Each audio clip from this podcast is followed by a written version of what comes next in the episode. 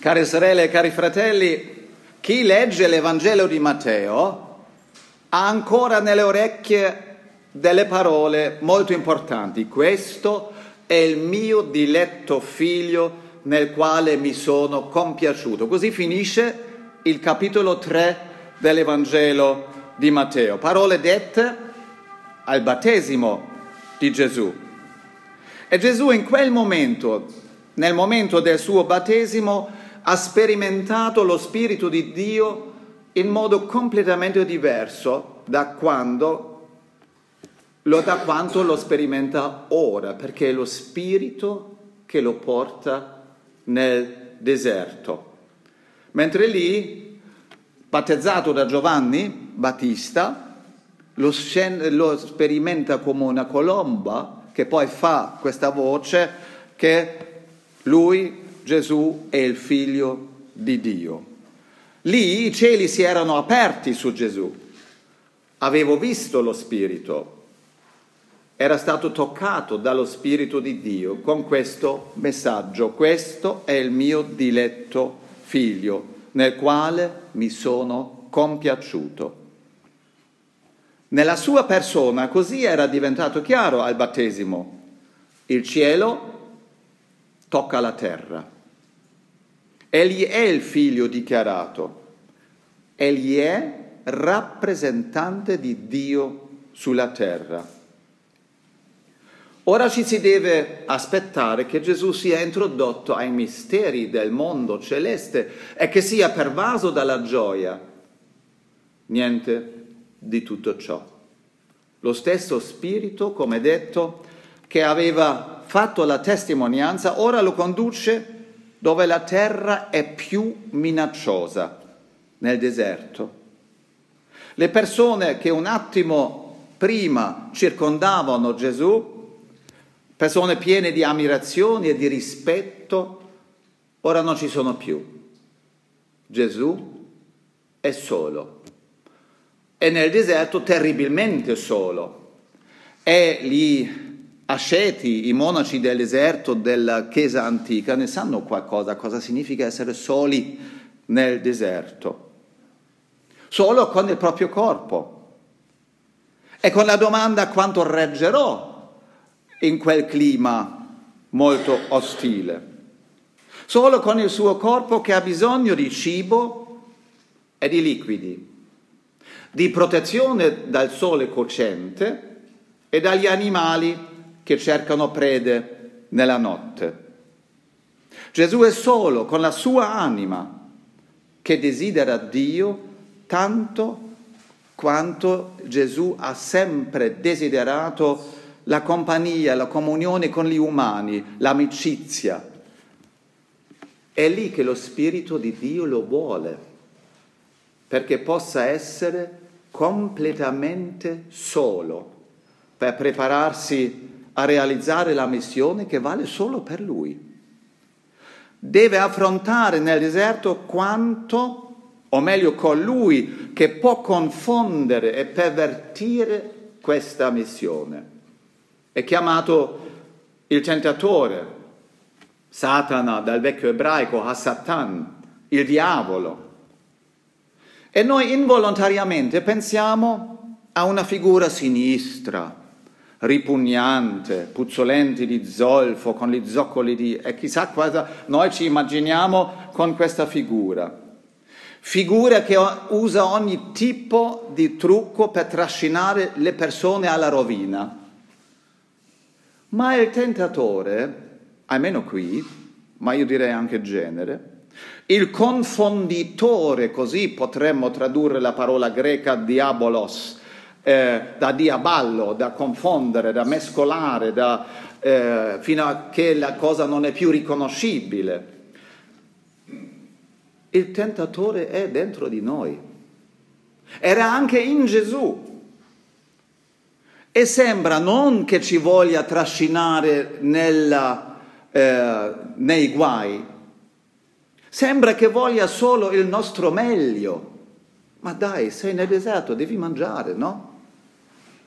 E ci porta però es- esattamente al contrario. come riconoscerlo, come tenta di fare il danno, diventa chiaro nel modo in cui incontra Gesù. Ecco, e facciamo una dopo l'altra. Oggi andiamo un po' con l'arco del testo stesso. Prima di tutto, il tentatore si presenta quando Gesù è già affamato nel deserto e si presenta con quanto con la cosa di cui Gesù ha più bisogno, ecco, diciamo così. Il pane, il cibo, la sazietà. E cosa c'è di più naturale della domanda come figlio di Dio non devo fare in modo che la mia fame sia soddisfatta? E poi l'altra domanda, perché ha una missione il figlio di Dio. Come figlio di Dio non devo fare in modo che la fame della gente sia soddisfatta, cioè trasformare le pietre in pane. Questo significa molto di più che un Gesù affamato che si procura da mangiare in un batter d'occhio. Trasformare le pietre in pane. Questo è un programma di governo di cui il figlio di Dio sarebbe stato pienamente occupato, fare in modo che la base naturale alimentare venga sistematicamente ampliata, trasformare i deserti in giardini, produrre quanto cibo è necessario per sfamare tutti e fino a quando tutti avranno ciò di cui hanno bisogno e tutti i loro bisogni saranno soddisfatti. Non è forse questo il presupposto per una vita veramente umana, una vita in cui le persone poi hanno tempo anche per Dio? Gesù naturalmente giunge ad una conclusione diversa. L'uomo non vive di solo pane nemmeno per un po' di tempo. Secondo il motto, prima viene il cibo, poi la morale, la religione, la fede in Dio. No, dall'inizio c'è una cosa primaria, il pane che Gesù porta. Ed il pane è sapersi, sapersi amati, desiderati, fin dall'inizio. E questo è importante quanto il pane. E faccio la parentesi. Non so se vi ho già raccontato un po' gli esperimenti scientifici di Federico II alla Corte di Palermo, perché lui, e questo c'entra qui, ha fatto un tentativo di, voleva capire ma qual è la lingua naturale degli uomini. Che cosa si sviluppa quando nessuno parla con uno? Come fanno poi a parlare?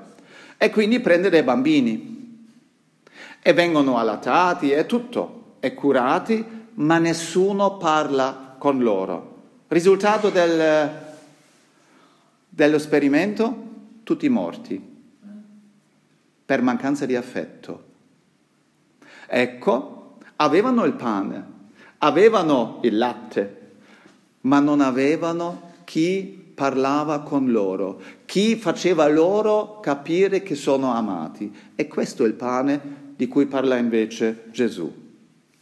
E se una persona non si rende conto di tutto questo, che c'è un pane molto più importante del, di, eh, di quello che mangiamo, allora rimane sempre preoccupata per il mangiare e vive per il mangiare, non diventa mai nessun altro, non esce mai di sé e non va mai oltre il cibo. E l'esperienza di essere amati e valorizzati sono profondamente lontane. Ma Gesù ci dice il mangiare e il sapersi amati è così connesso che non si possono confondere, non si possono separare e non devono essere messi l'uno contro l'altro. Per esempio, secondo il motto inverso, dimenticate le vostre iniziative per i centri di accoglienza e i banchi alimentari per i poveri nel vostro paese. Occupatevi invece di campagne di fede, di evangelizzazione, così il tentatore avrebbe trasformato in cinismo il riferimento di Gesù al bisogno dell'uomo di Dio in prima linea. Non si può mettere niente, né Dio contro il pane, né il pane contro Dio, perché tutti insieme però si risolve nella parola di Gesù che leggeremo la prossima, lo prossimo studio biblico, io sono il pane della vita. E noi sappiamo che la richiesta del pane quotidiano e la mano aperta per gli affamati erano all'ordine del giorno per Gesù. Ma lo erano perché il nome di Dio, il regno di Dio e la volontà di Dio sono all'inizio e al di là di ciò di cui abbiamo bisogno ogni giorno e di ciò che abbiamo bisogno ogni giorno. Ma questa affermazione non significa che Gesù si sia liberato dal tentatore. Bene, dice, e ora prende sul serio la risposta di Gesù. Se anche l'uomo, come il pane, ha bisogno di Dio, allora giudica te stesso di conseguenza come figlio di Dio. Poi finalmente porta una prova tangibile che anche Dio c'è nella tua vita e che tu puoi cantare su di lui. Questa è la seconda tentazione. Allora perché non dimostri in pubblico che la parola di Dio, della quale suppone che viviamo, mantiene anche quanto promette. Per esempio, le parole che sono così popolari oggi, perché ai tempi di Gesù erano popolari, egli darà ordini ai suoi angeli a tuo riguardo, ad essi ti porteranno sulle loro mani, perché tu non urti con il piede contro una pietra. Sali quindi in cima al Tempio e buttati giù. Dio provvederà e ti salverà.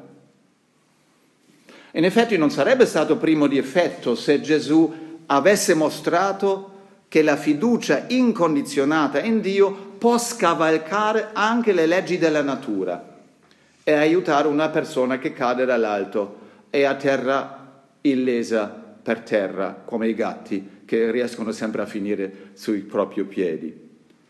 Ma Gesù vede oltre l'ovvio desiderio di una prova inconfutabile di Dio chi vuole dimostrare Dio con azioni straordinarie lo spinge fuori dalla vita di tutti i giorni. Se Dio è solo lì per fare spettacolo, non è un Dio presente nella mia vita.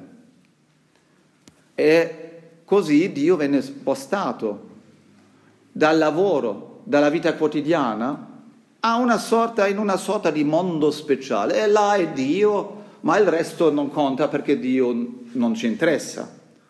Chiedono a Dio di entrare nella vita dove non abbiamo affatto bisogno di Lui. Perché si chiede l'insuperabilmente sobrio Martin Lutero quando predica su questo testo? Buttarsi giù, perché buttarsi giù quando c'è una scala dove si può scendere senza pericolo? Dio, Lutero, in questo non c'entra. Dio sarebbe emarginato se Gesù lo avesse fatto. E ancora una volta Gesù infatti dice un no deciso. Con la sua fiducia nella vicinanza di Dio è stato in grado di dire no.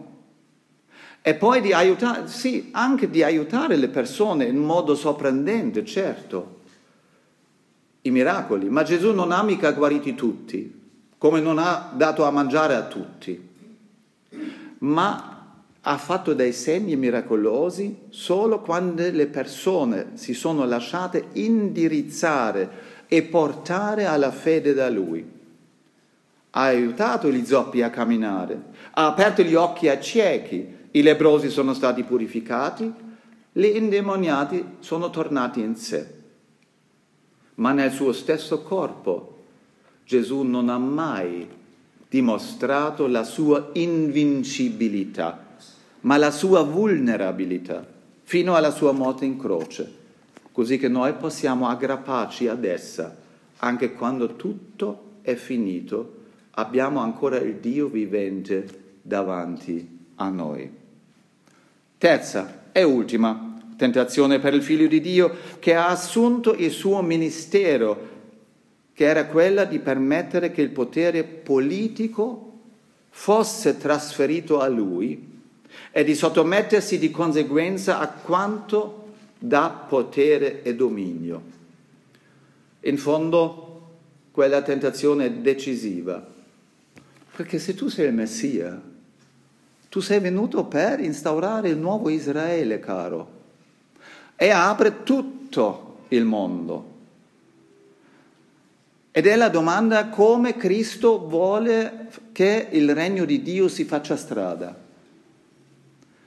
E dice no anche a questa tentazione, perché il regno di Dio non può essere alla stessa eh, tregua, si dice, del mondo umano, dove vince sempre il più forte.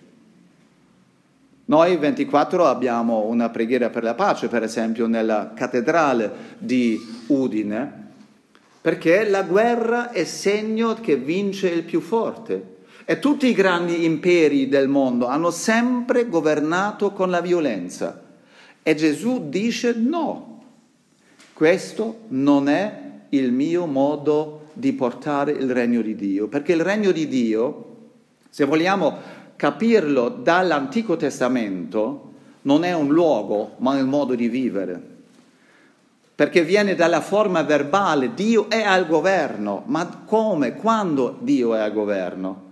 Lo sappiamo quando preghiamo il Padre nostro, fatto, quindi venga il tuo regno, cioè sia fatta la tua volontà. Il regno di Dio si realizza laddove si fa la volontà di Dio. E sapete qual è la conseguenza? secondo l'Antico Testamento, quando tutti fanno la volontà di Dio, quindi cioè vivono l'amore, concretizzano quello che Gesù poi concentra in questo doppio comandamento dell'amore, amare Dio e il prossimo come se stesso. E se io tengo questo triangolo dell'amore in equilibrio, ecco shalom. Shalom che è più di pace, perché pace sa di pacare, sottomettere. Infatti la Pax Romana era così io ti ho vinto, adesso possiamo anche essere amici. Tanto amici no, perché gli schiavi, gli eserciti di schiavi venivano proprio dalle popolazioni sottomesse. La, lo shalom è diverso, talmente diverso che a me piace molto qualche Bibbia in inglese. Shalom non lo traduce con peace, ma con welfare. Quindi il benessere, shalom è molto di più di un tacere delle armi e perciò anche i profeti potevano eh, profetizzare di cambiare le spade in strumenti agricoli, perché o face, fai la guerra e non hai da mangiare, o hai da mangiare perché non fai la guerra. E quindi questi sono i meccanismi. Quindi Gesù cerca la strada dal basso e non di imporsi, non costringere, non la violenza per fare spazio al regno di Dio. E vi devo confessare, così siamo quasi alla fine eh, del, del sermone, che questa è stata la tentazione più attraente nella storia della Chiesa quando la Chiesa pensava di poter far, fare strada all'Evangelo con le armi, crociate, eh, le battaglie contro gli eretici, eccetera, eccetera. O quando, stato, eh, quando hanno combinato eh, nelle due Americhe facendo fuori intere popolazioni solo perché non erano credenti e non volevano credere a quello che portavano eh, al sud gli spagnoli e portoghesi in genere, al nord eh, i nostri co, in fondo molto eh, i nostri sì, antenati nella fede, perché spesso erano protestanti che andavano nel Nord America e facevano lì una società distruggendo abit- eh, chi abitava prima lì e poi utilizzando eh, gli schiavi per coltivare i terreni. Ecco, questa è la tentazione più dura e anche il Calvino talvolta ha ceduto a questa, quando cominciava a prendere la polizia per portare la gente in chiesa che non voleva andare di propria sponte. Anche questo è successo. Ecco, Gesù dice no, questo no. O una chiesa di Stato, qua era la Chiesa cattolica, al nord avevamo anche la Chiesa luterana, che, impote- che imponevano le loro posizioni e lo Stato doveva fare le leggi che andavano così. Quindi costringere con la forza dello Stato la gente a vivere secondo la volontà della Chiesa, non tanto sempre la volontà di Dio. Questa è la tentazione più forte a cui tutti sempre, dobbiamo sempre chiederci come facciamo, come siamo Chiesa. Ci proponiamo, offriamo, invitiamo o siamo oppressivi, vogliamo costringere, vogliamo quasi spingere la gente. Non serve, perché il regno di Dio nasce dall'amore di Dio e l'amore si offre. E se guardiamo Gesù, si offre nel vero senso della parola fino alla morte sulla croce. E quindi possiamo dire che il regno di Dio inizia dove l'amore per Dio diventa grande, dove i piccoli, i perdenti sono innalzati, dove i forti servono i deboli. Non c'è nessuno Stato in questo. Lo Stato è necessario più che mai in questi tempi in cui l'economia sfrutta il mondo e i deboli. Lo Stato deve agire purché non prenda il posto di Dio e non pretenda una fedeltà incondizionata. Il popolo di Dio, il popolo di Gesù, starà in guardia e resisterà e si ricorderà obbedite a Dio piuttosto che agli uomini. Allora il diavolo lo lasciò ed ecco degli angeli si avvicinarono a lui e lo servivano. Gli angeli di Dio sono lì dove l'uomo non si mette al posto di Dio, ma si lascia guidare dalla volontà di Dio che porta allo shalom. Amen. Amen.